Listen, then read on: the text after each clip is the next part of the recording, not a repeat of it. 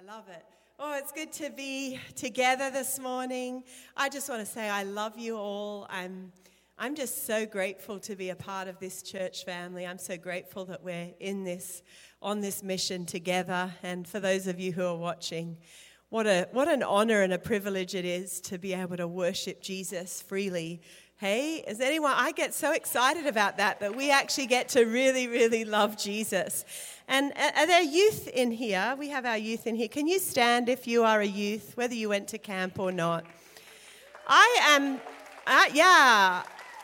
I just want to say I'm very, very excited to have each and every, no, stay standing, to have each and every one of you in this ministry. We need you. We celebrate you. We love you. We're so proud of you.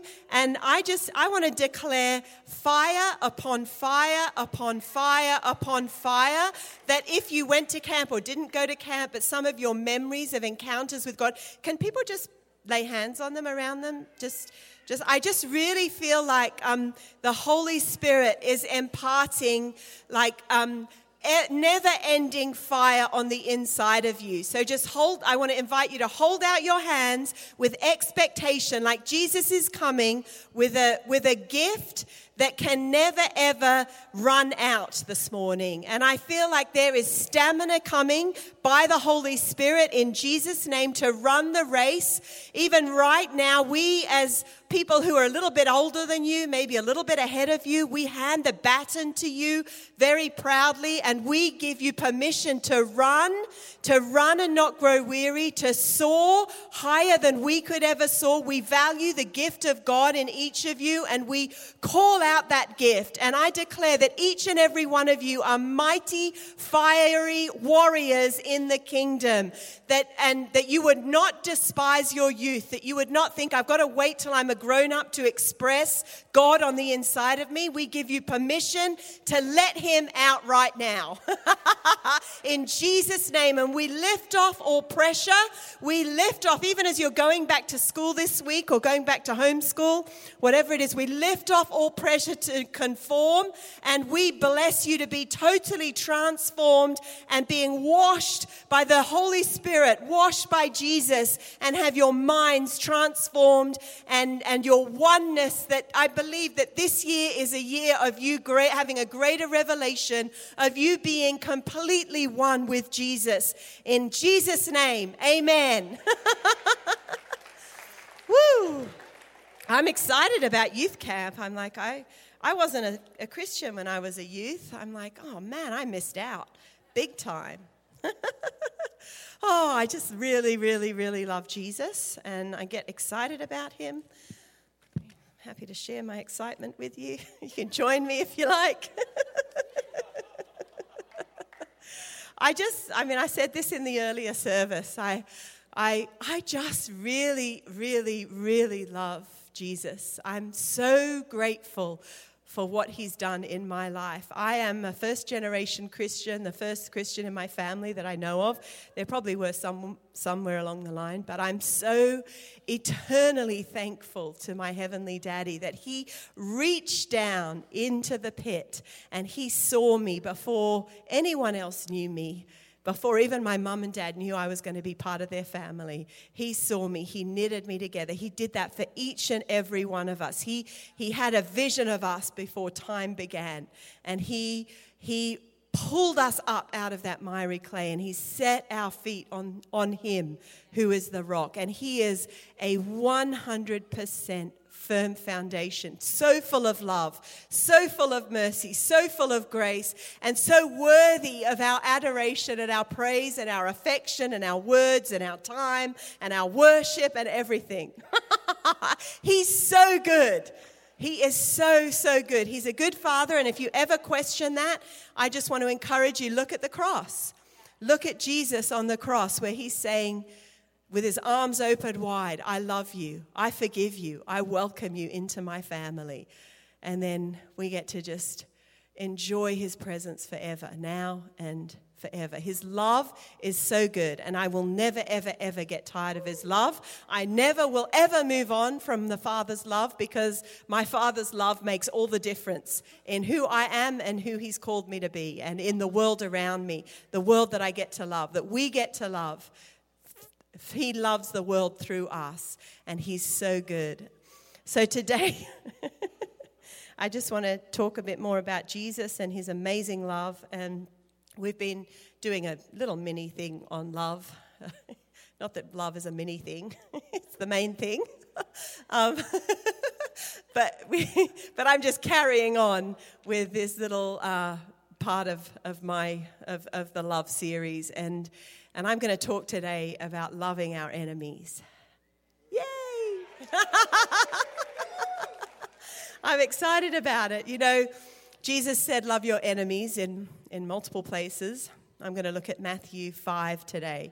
And um, that statement that Jesus made, love your enemies, I think is probably one of the most radical and revolutionary statements that anyone has ever made because it's so counter cultural, it's so counter the world, it's so even counter to human nature, um, particularly the sinful nature but um, it is nonetheless the radical in- invitation that we have as um, being followers of Jesus, as being one with Jesus, that we get to love.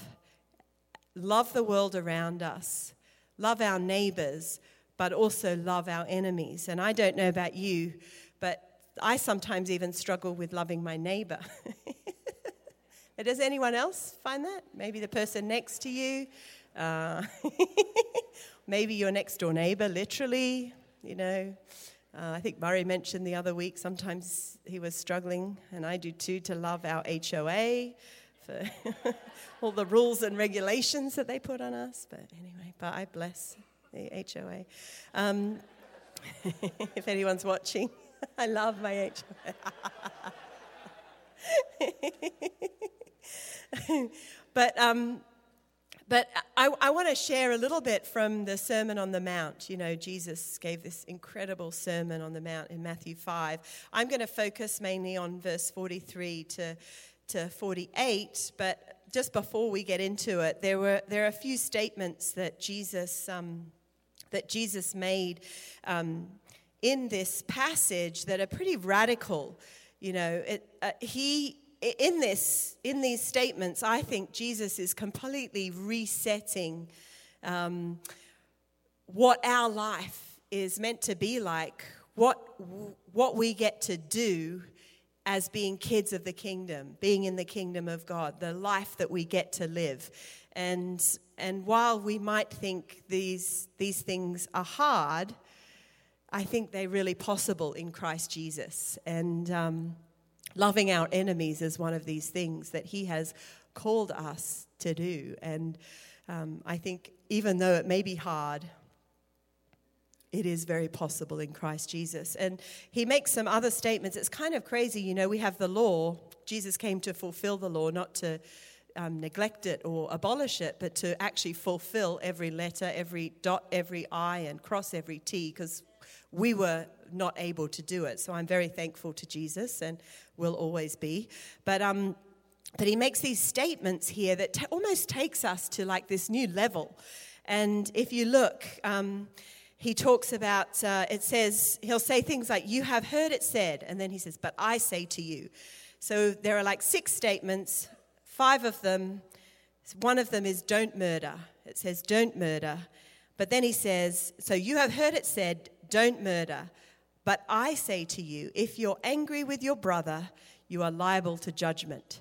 So he, he takes it out of the realm of, of the action, which is an external thing, and puts it onto the internal world, our internal world, and says it's not just about your actions, it's about the internal world that's going, all this stuff going on the inside of you. And I see what's going on the inside of you. So let me, let me invite you into my higher law of love, which is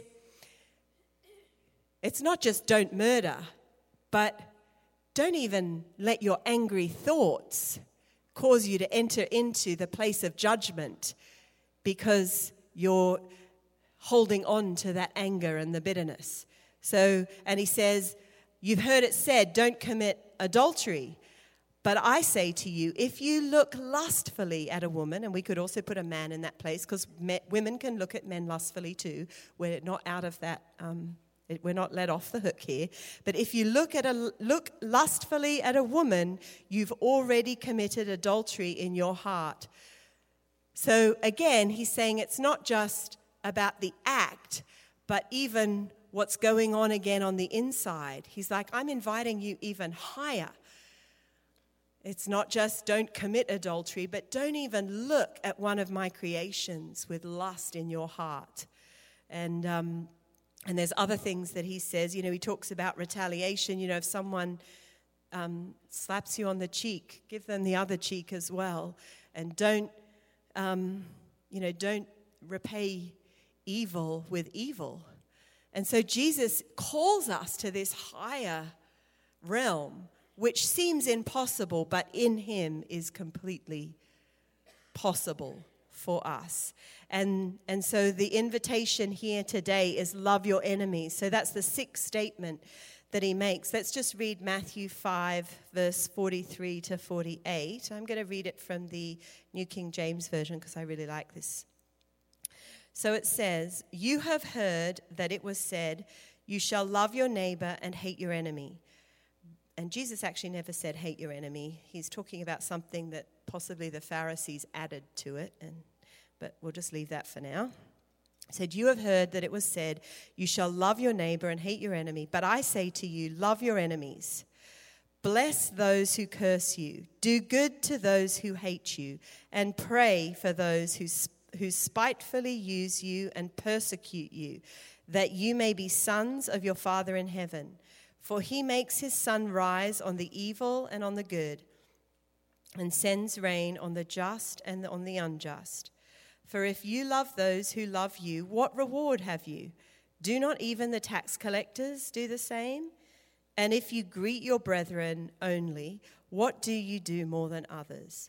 Do not even the tax collectors do so? Therefore, you shall be perfect, just as your Father in heaven is perfect.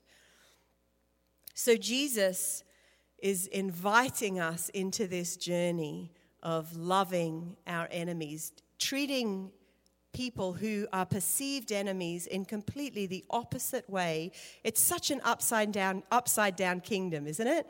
You know, in, in the world, it would be um, if someone hurts you, hurt them back, retaliate, punish, judge, you know, push them away. But Jesus is, it's just phenomenal the love that he has that would enable us to be able to love and move towards and bless and pray for those who persecute us. So Jesus had enemies, and so do we. Or if you don't at the moment, you will at some point. But I'm sure we could all probably say that we've experienced behavior from someone else that has felt like enemy behavior. Uh, Jesus had one of his really close friends betray him, didn't he? And treat and actually he he enabled the guards to come and get Jesus, although he went willfully to the cross. Um, Judas was was was behaving like an enemy in the way that he related to Jesus. So even one of his closest friends betrayed him and wanted him to suffer and endure pain. So we, I think we can all relate to that in some way or another. And I just wanted to kind of look at um, who is an enemy in this, because I think sometimes we have this this concept. We'll say, "Oh, I don't have any enemies," because we think of, you know, the traditional. Well, you know, over in Russia with all of the nuclear weapons, they're our enemy. Or over in, you know, when when we think about enemies, we kind of think more, um, you know, other nations or elsewhere. But I think the reality is that even sometimes in our own families, we can experience um, pain and it feels like someone is being an enemy to us. And I would also pretty much guarantee that we have treated somebody else in our lifetime as though they were our enemy. So, therefore, you know, uh, demonstrating enemy behavior to them, where we've wanted to separate from them and punish them and, and hurt them. So let's just have a look at, at what, how Jesus defined enemies for us in, the, in this passage.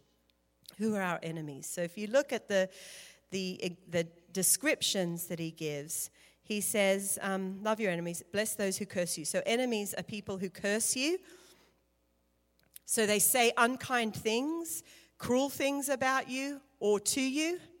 Has anyone ever experienced that at the hand of the voice of someone else where somebody has said, and maybe not their voice, but they've said something on social media, like you've made a post and someone's kind of cut you down or corrected you in a harsh way? It can feel like an enemy. It can feel like they're pushing, divi- the division's coming.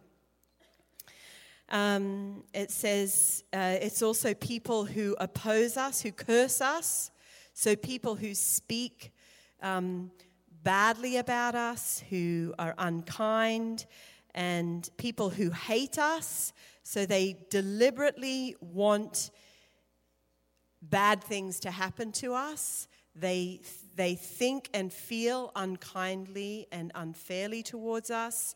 They, they have harmful intentions or maybe clear hostility towards us. They want bad things to happen to us, and maybe they want to do bad things to us. Maybe they have done bad things to us. So they hate us. They don't treat us according to um, how God would, would have them treat us. And enemies are also people who spitefully use you and persecute you. So they spitefully use you. They use you for their own gain. They want to step up on you. So they want to step over you or get ahead of you. An enemy will not care about your good. They'll behave like an orphan and want all the good for themselves. So they'll, they'll scrape and, and fight and compete and try to win so that they, because probably they're afraid that there's not enough favor to go around and, and they want to, to come ahead of you and over you and maybe treat you a bit like a doormat. So they will persecute you, they'll spitefully use you and persecute you. To persecute means to pursue with harassing or oppressive treatment, to annoy or trouble persistently. Has anyone here ever been pursued with harassing or oppressive treatment? I have. I, I mean, maybe it happens a lot, I notice, on social media these days. Social media is wonderful, but it's a place where we can often get to vent without love because the person it, it kind of separates us from the person. We're not with them in their presence. So we feel a whole lot more boldness sometimes to say things that actually we wouldn't have the courage to say to their face. And it can sometimes be a bit oppressive and it can sometimes be quite cruel and unkind, and it can be harassing. You know, there's a lot of cyberbullying that goes on with young, young people these days, and I mean, there may be people here that have experienced that, and it can be incredibly tormenting and, and painful and uh, very real. And so I think we, we all have experienced that kind of, of behavior before. When I was in elementary school, kindergarten, in my first year of school, I had this experience that felt like this oppressive treatment and um, harassing from a girl who was my friend. And um, one day she was annoyed with me. I don't even know what the issue was.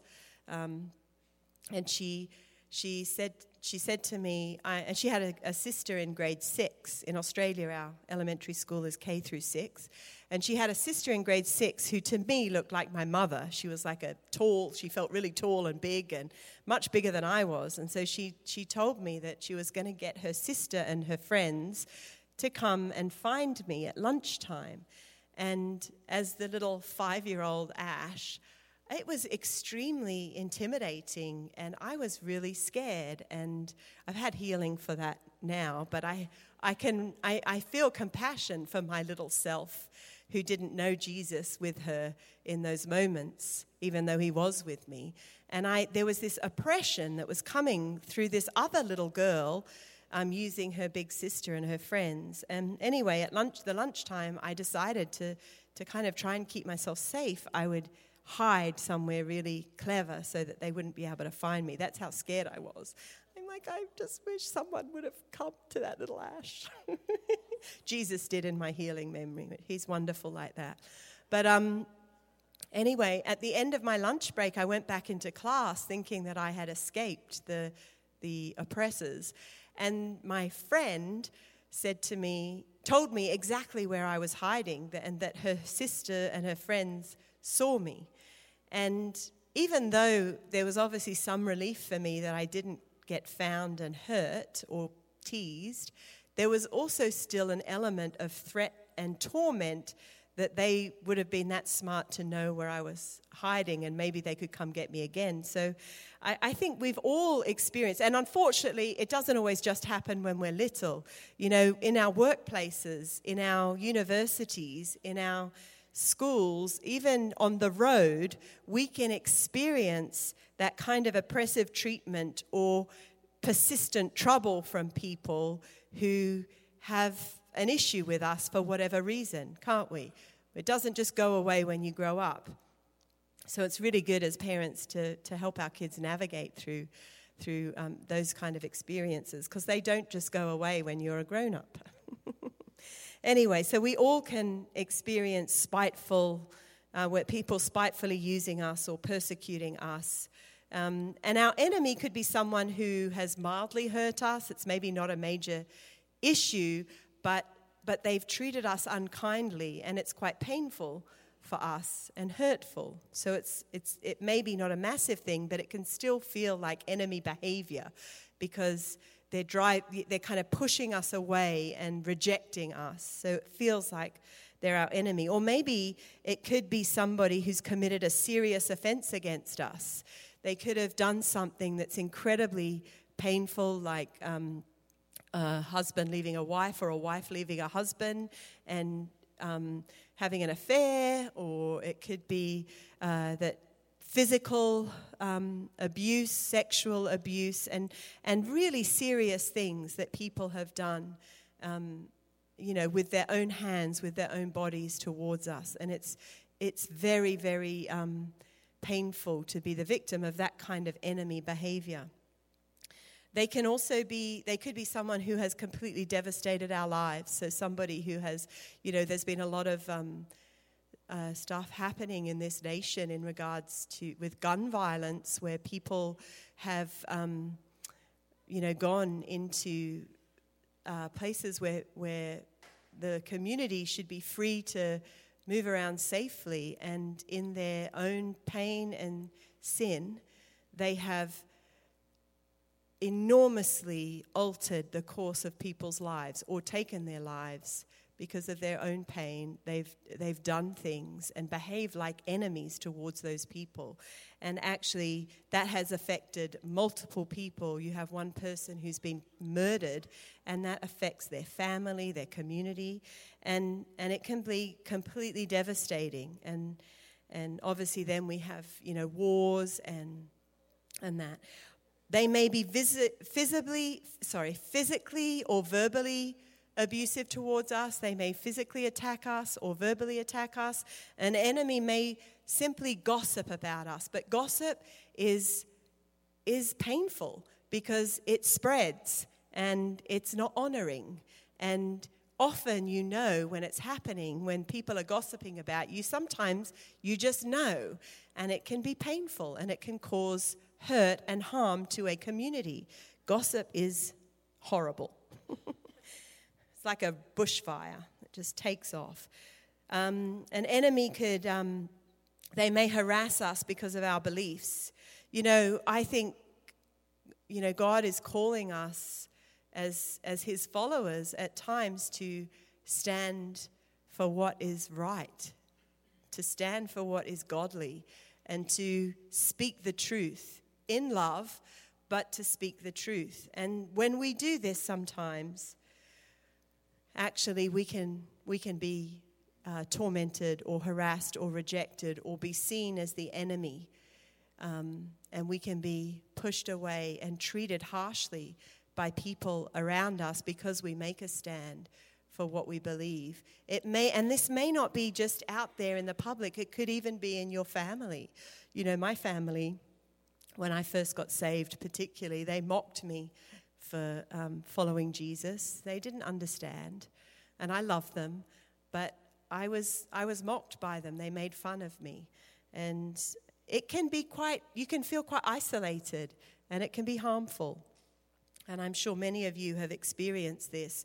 And I think in this, you know, with some of the things that we're facing, even in this nation, we're actually going to probably, even though we've, you know, we've, this is, there are a lot of Christians in this nation, we're getting to a, a, a season where as we stand up for what we believe and what is um, what the truth, the truth of, of Jesus, then persecution will come. And it's not going to just be any more over in a foreign country, it, it may be here. Many people get persecuted for their faith. Um, and enemies may also just be on the opposite side politically to us. You know, we, they may just have a different opinion to us.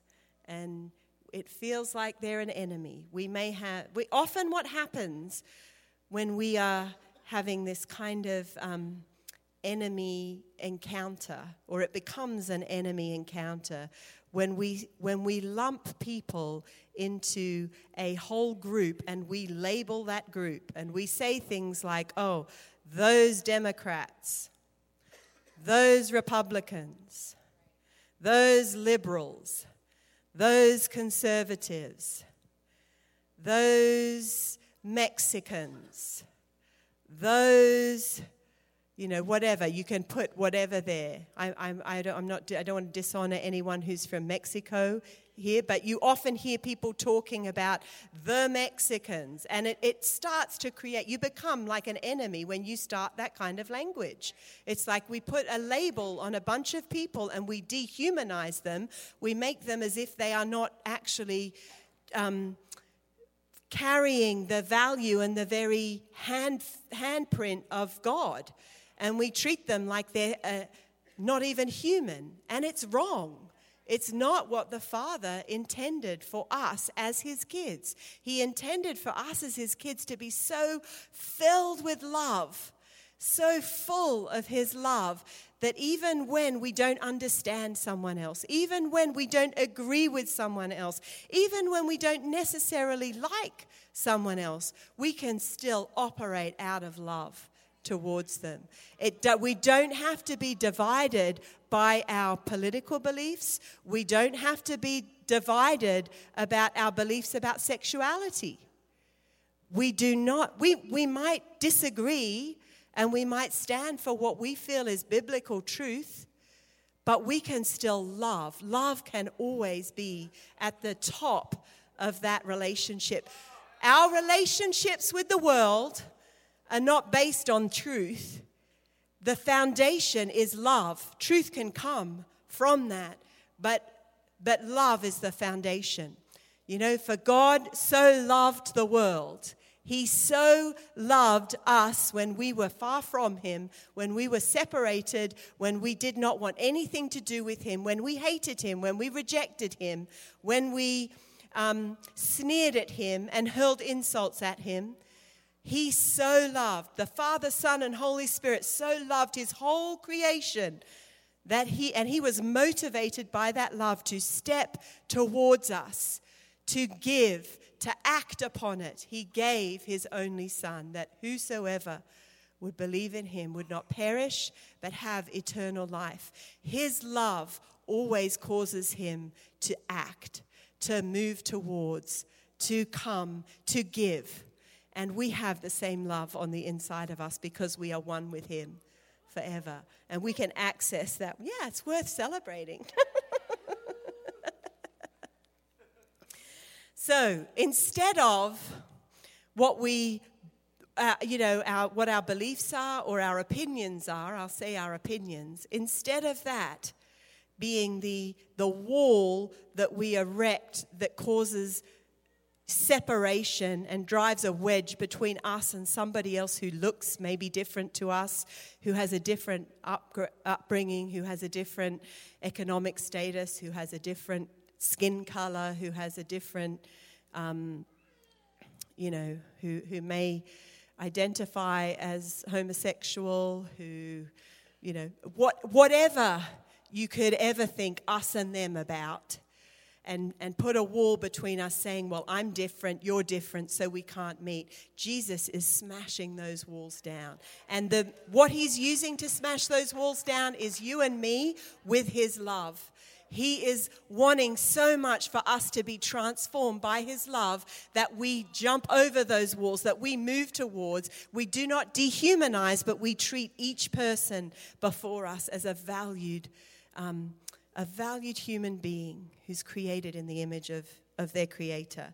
So what is it's very dangerous when we when we get into that place of a little bubble, that echo chamber that echo chamber that says I only like to be with people who are like me, who agree with me, who think the same as me, who tell me how good I am, who don't correct me. When we're in that place, that's a dangerous place to be. And I want to encourage you if you find yourself only surrounded by people who look like you, talk like you, walk like you, have the same opinion as you, have the same beliefs as you, have the same um, skin color as you, have the same uh, economic status as you, I want to encourage you that is the time where you step out and you go and you move towards and you build a bridge and you choose to love and you choose to see the value and you say, Hey, I want to get to know you. You're different than me and you may not look like me. And, and this can happen in here, in this room, in this body, but also out in the world. Out in our families. You know, some of us, our families are a bit weird and unusual and don't believe the same things as we do. But who's going to love them? But who's going to love them? Us. It's our, it's our absolute opportunity. We get to love them. Woo!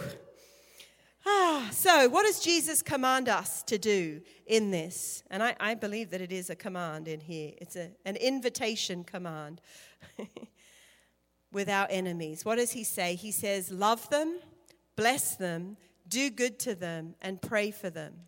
You know, praying for people, C.S. Lewis says, My prayer doesn't change who God is, doesn't change God, but it changes me. Praying for people who feel like enemies can often change our heart towards them. God can use that to change our heart as we pray. And in that place of prayer, we bless them. I, I, I start with prayer.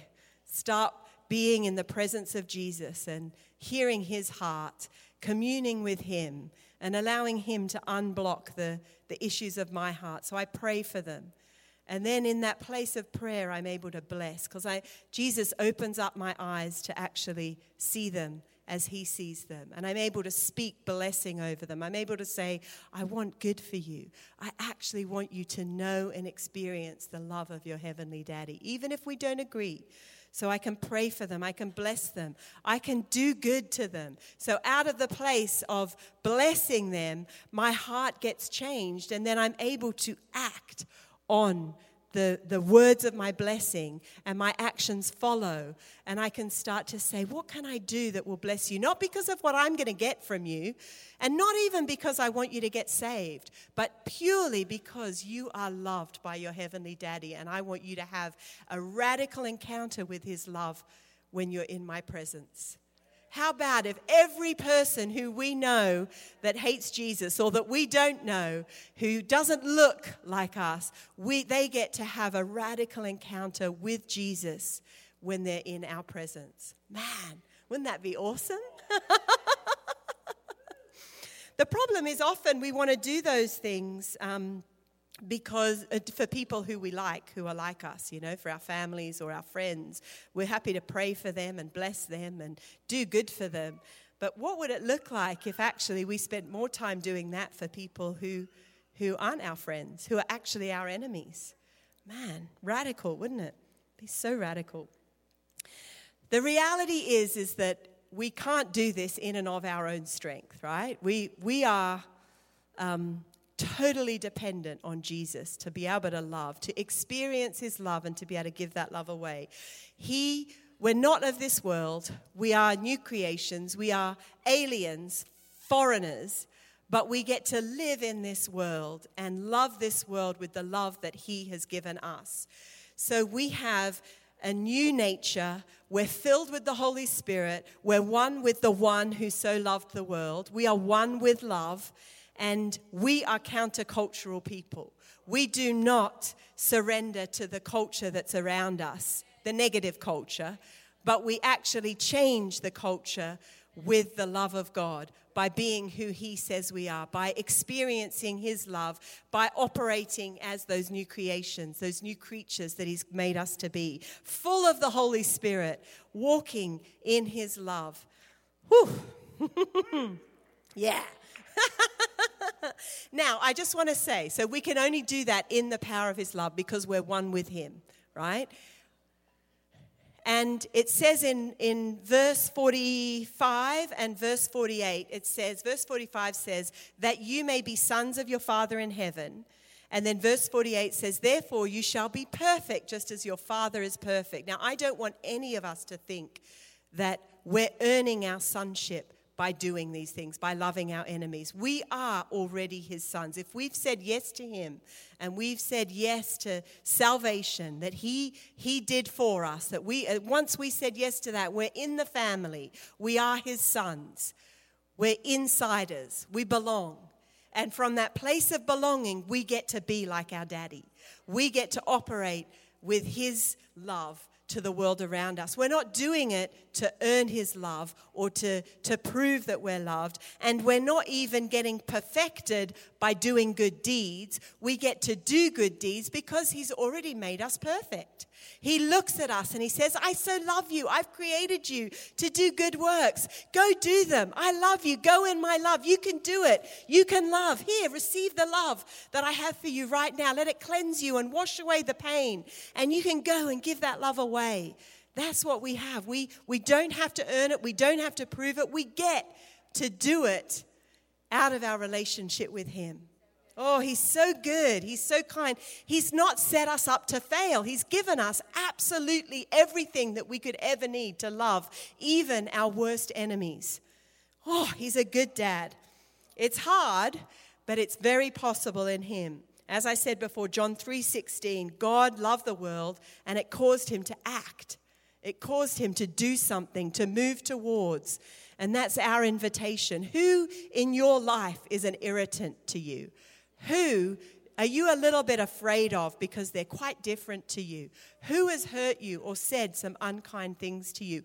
What group of people have you felt like, oh, I don't want to be associated with them? I think God's inviting you to step a little bit closer, to take a step. Let go of the fear and say, I'm going to do something completely opposite to what you would expect me to do. I'm going to love you no matter what no matter what. And I'm saying this, I'm not negating that you may have been really hurt by people and you need to deal. We need to deal with that pain. But it doesn't need to stop us from being so transformed by the love of God that we can walk in new levels of love, to be motivated by love, to have a desire to bless. I want to read a story before I wrap up. I want to read this story, which really struck me about that kind of really demonstrates this love, this radical love of enemies. And I don't know if you guys remember back in 2012, um, the uh, owner of Chick fil A or the CEO or whatever, Dan Cathy, he uh, made a, a, pub, a stand um, because he refused to support gay marriage. And he, he made a public stand against that. And um, so some things happened because of that. But it, the story doesn't end there. It, he actually did things while he stood for the truth. He acted in a way that was loving and moved towards the very people that could have felt like he was their worst enemy. And I just want to read this article, a little bit of this article to you. It says details. Um, Uh, uh, there was a heated controversy in the summer of 2012 over Dan Cathy's refusal to support gay marriage. It was polarizing on both fronts as those for gay marriage boycotted Chick fil A and those opposed flocked to the popular eatery. See that? Us and them, gathering in the us and them groups, right? They said, We did what we are too, he said, we, are, we did what we are too good at, opposing our enemies. But not Chick fil A's CEO, Cathy. He moved toward his enemy, Shane Windmeyer, Campus Pride Director, gay activist, and openly gay man. Cathy reached out to hear more about LGBT concerns regarding his company. Cathy modeled something powerful when he said, We don't have to agree with our enemies, but we still have to honor and love them. Much to everyone's surprise, Windmeyer came out as Cathy's friend in a Huffington Post article. So, the love that he showed for this man, saying, We may not agree, but I want to move towards you and understand your heart. I want relationship with you, Cause this man to publicly admit that he was friends with the very man that could have been his enemy. And this is what Dan Cathy said The current cultural milieu seems to have hoodwinked us to believe that false premise, that the false premise that we must both agree with and bless our enemies' choices in order to love them. Christianity does not give us permission to dishonor or disregard those whom we perceive as enemies. It does not require us to come in lockstep with their perspectives as a prerequisite to sharing the love of Christ. Cathy seemed to get this. When we can grasp the reality that others are worthy of our love simply because they are made in God's image, not because they agree with us, bridging ideological divides becomes possible. How might our lives look if instead of cutting off relationships, we choose to say, I don't share your conviction on that topic, but I would like to hear more about why this is important to you. If nothing else, listening well dials down defensiveness and allows for empathy, which moves us in the direction of love. I really believe that the Lord is inviting us as a community to be people who move in the direction of love, who don't get into the us and them and dehumanize and label and criticize and throw stones from the other side of the fence. But we're so filled with love for our neighbor, for our brother, for our sister, and for our worst enemy that we're willing to step over the fence, to walk towards them, to deal with the issues of our heart, to stand in our truth, in the truth of the word, but to love wholeheartedly and unconditionally, not based on whether they believe the same things as we do. How radical would that be? Imagine a world where that kind of love is happening more and more on a daily basis man, I think people will be irresistibly won to Jesus because who can deny that kind of love? I, I, I don't, I, I mean, I know I couldn't when I didn't love Jesus. I, um, I just want to invite you to stand. I, I, I want to remind you so, with our enemies, what can we do? We love them, we bless them, we do good for them, and we pray for them. Start with prayer praying for people who've hurt us, who've persecuted us. Bless them, speak blessing over their lives, and do good to them. Allow that blessing to turn into a way that we could serve and honor and love those who are in front of us. Now, I recognize that while I've been talking, you may have, um, you may have been thinking of someone in particular, someone who's hurt you, someone who has behaved like an enemy to you. Or maybe you're aware that you see you perceive someone as an enemy because they don't agree with you. They're very different to you. I think we could probably all think of somebody And I'm going to ask the Holy Spirit just to show us because I really feel like there's a powerful exchange that's going to happen where in this moment we get to exchange hatred or rejection or pain or bitterness and anger for love and forgiveness. I just want to say this Jeremiah 29 7 says, Seek the peace and the prosperity or the welfare of the city to which I have carried you into exile. Pray to the Lord for it, because if it prospers, you too will prosper. You might feel like you're in exile where God's got you in the city, in this city, in your workplace city, in your school city, in your family city, in your marriage city, in the grocery store. You may feel like an exile because you're an alien, you're, you're foreign to the world. But Jesus is inviting us to seek the peace, the wholeness, the shalom of heaven in these places, in our schools, in our workplaces, to seek the prosperity of these places, to pray to the Lord for our place of work, for our boss, for our colleague, for our, the student who sits next to us. Because if it prospers, we also get to prosper in that. And I believe that is the, the kind of send that Jesus has for us today.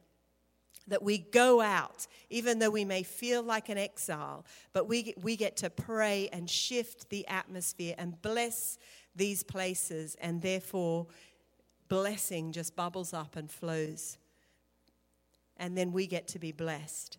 But first of all, I just want to invite you to to come to the Lord right now, to come to the Holy Spirit and to ask Him to deal with maybe some, some pain in your heart. Maybe there's some unforgiveness that you have towards someone who's treated you like an enemy. If you would just close your eyes and just open up your heart and your hands, I want you just to picture that person. You know, Nelson Mandela said, when he was walking out of prison, he said, As I walked out the door toward the gate that would lead to my freedom, I knew if I didn't leave my bitterness and hatred behind, I'd still be in prison. I think Jesus is inviting us to be really brave and let go of bitterness today, where people have treated us harshly, where people have behaved like we were their enemies, or they've, they've persecuted us, or they've trodden on us, or they've shut our voice off. They haven't given us a voice, or they've punished us when we've been trying to do something good, or they've competed with us, or perhaps they've physically harmed us or verbally abused us. Jesus is inviting us today to just get in touch with the pain recognize that it's cost, their relationship has cost us. But I feel Him inviting us to release it, to let go of bitterness. So just picture that person, and I want to invite you just to say their name. And just, just as if you're talking to them, say, You hurt me. That hurt me. That caused me pain. What you did, it was really painful. What you said to me when you when you told me I was no good, when you told me I couldn't do it, when you told me that I was too broken, when you told me I wasn't good enough, when you overlooked me, when you didn't tell me that I was worthy of love, when you hit me, when you shouted at me, that hurt me. I want to I want to give you permission right now just to get in touch with that pain and just release it. Jesus we welcome your presence. Holy Spirit, just come and wash over each of us. Cleanse us. And we release the bitterness. We release the unforgiveness. We choose today, just say to them, I give you a gift of forgiveness today. If you would like to forgive them, just say, I give you a gift of forgiveness today. A gift that you don't deserve, but I give it to you freely. What I've received from the Father, I give freely to you. I release you. I let you off the hook. I rip up all of the excuses. and I forgive you.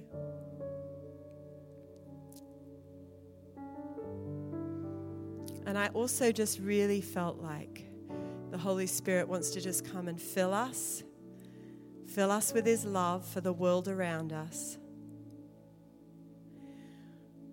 but also invite us to repent where we've looked at people and judged them and, and actually behave like an enemy towards them and push them away or cut them off. And I want to give you that opportunity. If you recognize that there have been people that you really you want to you need to repent for the way that you've treated them or you've looked at them maybe those democrats maybe those liberals maybe i don't know you know the holy spirit will show you but if you feel like there's stuff in your heart the, the father i feel like he's just wanting us to repent and to give it to him and to just say god forgive me Forgive me. Just as Jesus said on the cross, forgive them because they don't know what they're doing. God, would you forgive me for judging? Forgive me for my hatred. Forgive me for persecuting. Forgive me for pushing away. Forgive me for criticizing, for not seeing with your eyes. And just fill me with your love. Fill me with your love.